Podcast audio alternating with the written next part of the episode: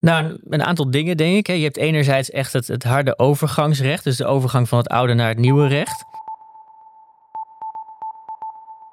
Van harte welkom en leuk dat je luistert naar deze podcastserie. Mijn naam is Evelien Bouma en vandaag gaan we het hebben over het overgangsrecht. En dit keer gaan we in gesprek met twee advocaten bestuursrecht, Patrick Zoete en Kevin Timmer van Trip Advocaten en Notarissen.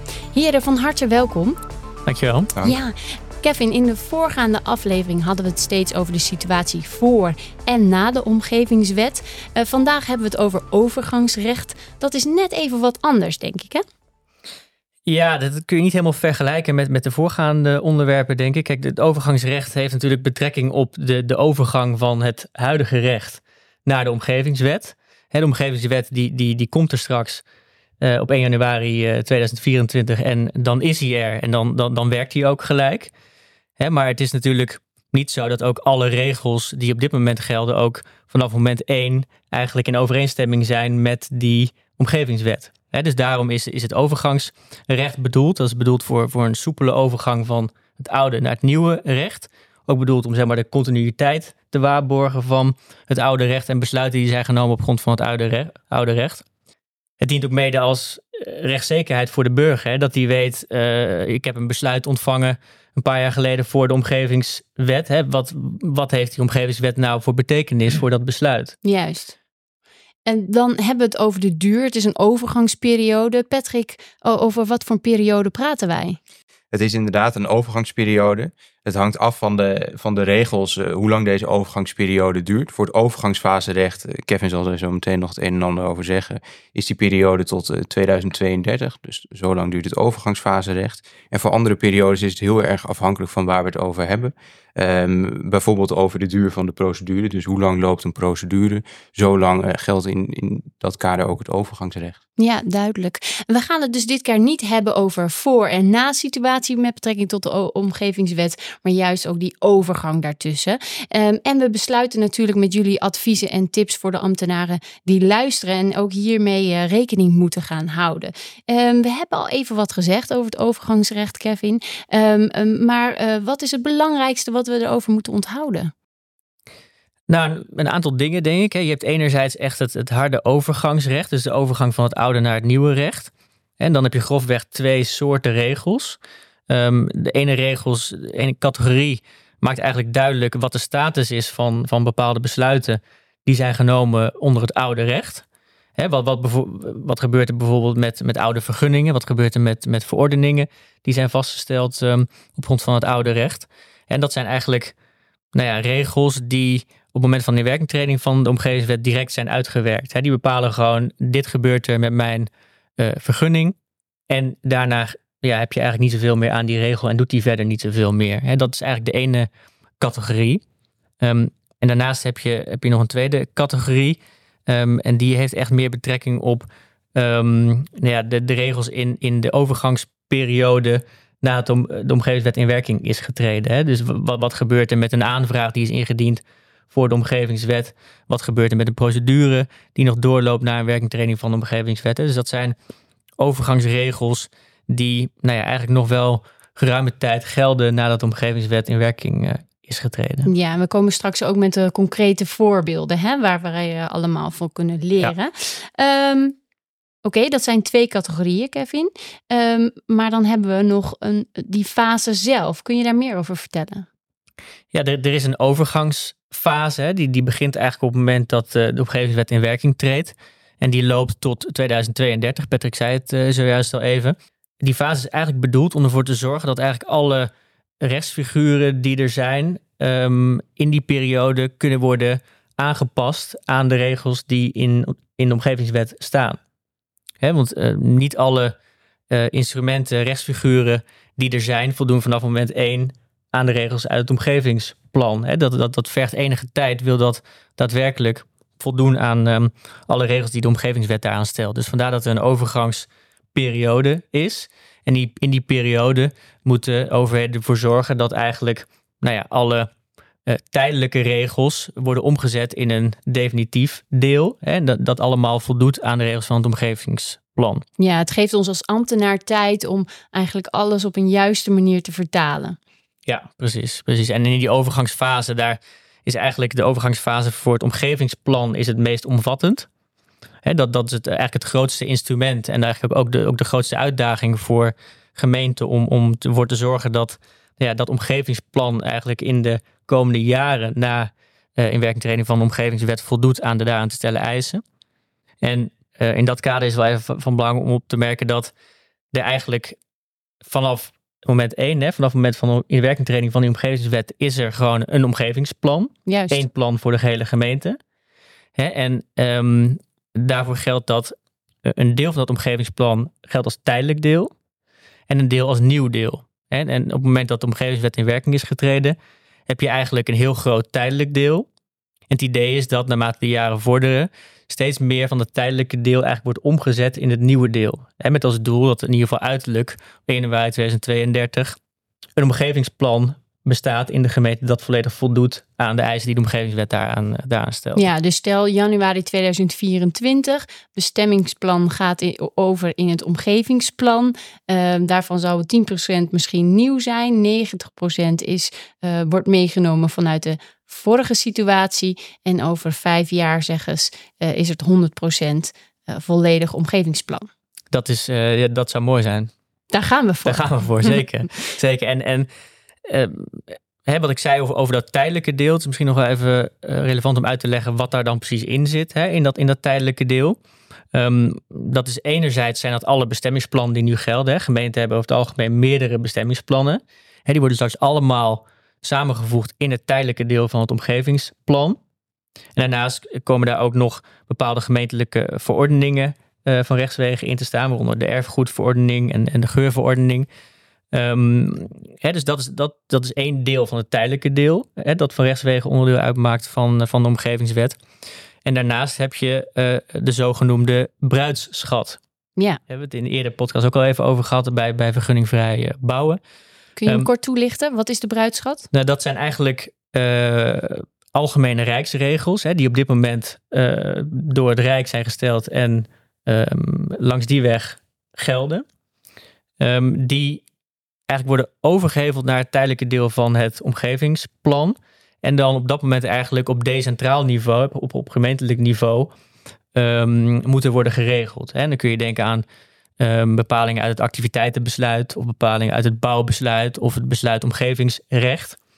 Um, dat wordt eigenlijk nou ja, via die bruidschat dan onderdeel van het omgevingsplan. Uh, en gaat dus ook van rechtswegen gelden op het moment dat de omgevingswet in werking treedt. Ja, dus we hebben een bak met die 100%. Bij aanvang januari 2024 komen er een aantal tijdelijke um, regels in, in dat omgevingsplan. Die worden niet alleen gevormd uh, door dat bestemmingsplan, maar ook is het een deel bruidschat wat daar direct in zit. Klopt, klopt. En, en over dat tijdelijke deel, in dat tijdelijke deel zelf uh, mag niks worden gewijzigd. Hè? Dat wordt als het feit bevroren. Dus je kan daar niks uh, aan toevoegen. Je kan er ook geen kleine dingen uithalen. Um, je kan alleen het tijdelijke deel overhevelen naar het nieuwe deel. Als je dat doet voor een bepaalde locatie, voor alle regels die voor die bepaalde locatie gelden. Dus de gemeente kan niet zeggen van nou ja, ik pak een deel uit de bruidschat en die hevel ik over voor locatie A. Nee, daarvoor geldt dat alle regels die gelden, in het tijdelijke deel, dat die moeten worden overgezet in het nieuwe deel. Ja, dus dat is goed om ons uh, bewust van te zijn als wij uh, zover uh, zijn als ambtenaren. maar Patrick, ik, ik wil toch even naar concrete voorbeelden. Mm-hmm. Um, stel, ik, heb een, ik, ik, doe een aanvraag voor een bouwvergunning. Um, wat voor impact heeft dat als we het hebben over het overgangsrecht en het overgangsfaserecht? Ja, dus we zitten nu eigenlijk in het overgangsrecht, waar het zojuist over ging, was dan het overgangsfaserecht.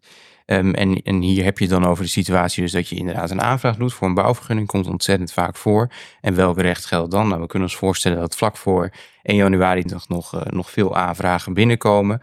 En de hoofdregel in dat kader is dat dan het oude recht blijft gelden. Dus het oude recht geldt en het nieuwe recht nog niet. Nee. Um, en dat geldt dus gedurende de hele procedure. Dus totdat dat besluit onherroepelijk is. Juist. En pas op het moment dat het besluit onherroepelijk is, nou, dan gaat het nieuwe recht um, gelden. Maar voor deze hele aanvraag geldt het oude recht als je voor 1 januari een aanvraag in. Ja, nou kan ik mensen horen denken uh, thuis of in de auto, um, de ambtenaren, van wat adviseer ik nou? Hè? Uh, is het juist verstandig om dat wel of niet voor of na te doen? Wat is jullie advies? Ja, dat is ontzettend moeilijk om te zeggen, want het hangt heel erg van de aanvraag af. Er zitten heel veel nieuwe regels uh, in, in de omgevingswet en alle regels die daaronder hangen. Um, dus dat zal echt per aanvraag bekeken moeten worden. Um, en voor meer formele regels, dus hoe zit het procedureel, um, valt het volgens mij qua wijzigingen in dat kader wel mee. maar echt puur inhoudelijk, ja, zal echt specifiek naar de aanvraag die je wil doen gekeken moeten worden. Om vervolgens te bepalen, ja, wat is voor mij nou handig Um, dus daar zou ik je dan zeker over laten adviseren. Ja, heel verstandig. We gaan naar nog een voorbeeld. Uh, er is een overtreding geconstateerd. Ja, dat komt natuurlijk ontzettend vaak voor. Um, vrijwel dagelijks uh, zijn toezichthouders op pad om te kijken of er overtredingen zijn. Um, en als je die dan constateert voor 1 januari, wil je vaak natuurlijk ook zo snel mogelijk uh, handhaven. Um, en daarvoor is natuurlijk ook overgangsrecht bedacht. In dit geval geldt ook de algemene regel. Um, dat het oude recht eigenlijk eerbiedigende werking heeft. Dus het oude recht blijft gelden. Dus op het moment dat je voor uh, eh, 1 januari 2023 daadwerkelijk een handhavingsbesluit hebt genomen, dus een last onder dwangsom of een last onder bestuursdwang bijvoorbeeld, um, als je een sanctiebesluit hebt genomen, dan geldt daarvoor het oude recht totdat dat handhavingsbesluit in feite gewoon is uitgewerkt. Dus totdat bijvoorbeeld alle dwangsommen zijn verbeurd. Um, zolang geldt dat oude recht. Dus ook als daartegen wordt geprocedeerd, dan geldt daarvoor het oude recht. Juist. En wat in dat kader misschien ook wel interessant is, is dat uh, bijvoorbeeld bij een last onder dwangsom, maar ook bij een last onder bestuursdwang, in bezwaar heel vaak een beroep wordt gedaan op de ex-nunc-toetsing. Dus dat betekent dat als er sprake is van gewijzigde wet en regelgeving, um, waardoor geen overtreding meer bestaat, hè, een overtreding is bijvoorbeeld gelegaliseerd of ja, de overtreding is vervallen omdat nieuwe regelgeving um, gewoon een, bepaald um, gedrag niet meer handhaafbaar stelt. Um, dan wordt heel vaak gezegd, ja oké, maar nu is er dus geen sprake meer van een overtreding. Dan moet je in je besluit op bezwaar rekening mee houden. Um, dat is in dit geval anders, omdat er specifiek is bepaald dat het oude recht blijft gelden, ook bij lopende procedures. Betekent dus ook dat in bezwaar geen ex-nunc-toetsing plaatsvindt, maar alleen een ex-tunc-toetsing. Oké, okay, nog een laatste uh, voorbeeld, voorbeeldvraag. Wat als er voor inwerkingtreding een ontwerpbestemmingsplan ter inzage is gelegd? Ja, dan zal dus inderdaad een ontwerpbestemmingsplan voor 1 januari 2024 eh, ter inzage worden gelegd. En er moeten nog allerlei zienswijzen worden ingediend. Dus de kans is groot dat je dan de deadline, als je dat zo, zo zou willen noemen, van 1 januari 2024 niet haalt. Nou, als dan vervolgens uh, het 1 januari 2024 is, dan geldt het oude recht. Dus totdat dit besluit van kracht is. Dus totdat het besluit tot vaststelling van het bestemmingsplan van kracht is, op dat moment geldt het nieuwe recht. Um, en dan wordt het bestemmingsplan dus in feite onderdeel van het omgevingsplan en geldt het nieuwe recht. Dus als je dan een aanvraag doet, dan moet die volgens het nieuwe recht getoetst worden. Um, en het bestemmingsplan maakt onderdeel uit van het omgevingsplan. Stel nou, je stelt um, beroep in tegen, uh, tegen dat bestemmingsplan, dan geldt het oude recht. Dat geldt tot het moment dat dat bestemmingsplan onherroepelijk is. Dus eigenlijk gedurende de gehele procedure. Nou kan het zo voorkomen dat je bijvoorbeeld om een voorlopige voorziening verzoekt. Um, en zegt, nou een bepaald deel uit dat bestemmingsplan, dat moet geschorst worden.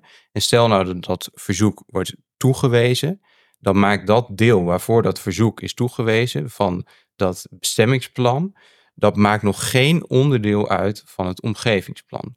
Pas op het moment dat dat verzoek of dat, dat die schorsing er vanaf is en de procedure dus dan daarna klaar is, um, gaat dat deel, als het in stand is gebleven, onderdeel uitmaken van het omgevingsplan. Ja, in die zin gaat het echt over momentum. Hè? Wanneer ja. wordt er, gebeurt er wat voor of na die 1 januari 2024 Klopt. eigenlijk? Ja.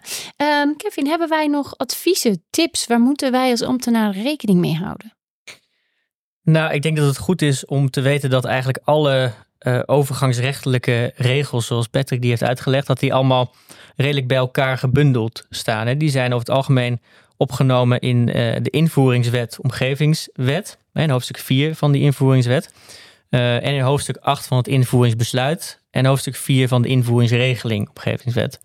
Hè, dus, dus als je wil weten uh, wat er gebeurt met bepaalde besluiten, bijvoorbeeld die genomen zijn op grond van het oude recht, hè, of, of, of welke, welke procedureregels er van toepassing zijn uh, op een bepaalde procedure, kijk dan um, even afhankelijk van uh, het soort besluit en het soort procedure, in ieder geval in een van die invoeringswetten, besluiten of regelingen. Ja, duidelijk. Daar moeten wij naartoe. Dat is ons huiswerk. Patrick, heb jij nog een aanvulling? Nou ja, wat misschien ook nog wel goed om te weten is, is dat als je een ontheffing of je hebt een vergunning uh, verkregen voor 1 januari 2024, wat gebeurt daar dan mee?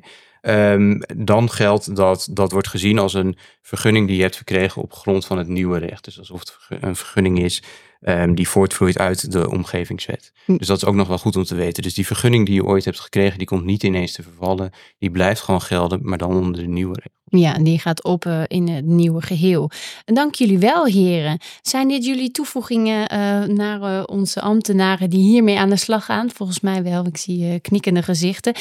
dank jullie wel voor het delen van jullie kennis en ervaring. Heel veel succes ook na januari 2024. Jullie bedankt voor het luisteren. Heb je vragen of wil je meer afleveringen horen? Ga dan naar trip.nl/slash omgevingswet. Voor nu bedankt voor het luisteren. Mijn naam is Evelien Bouma en tot de volgende.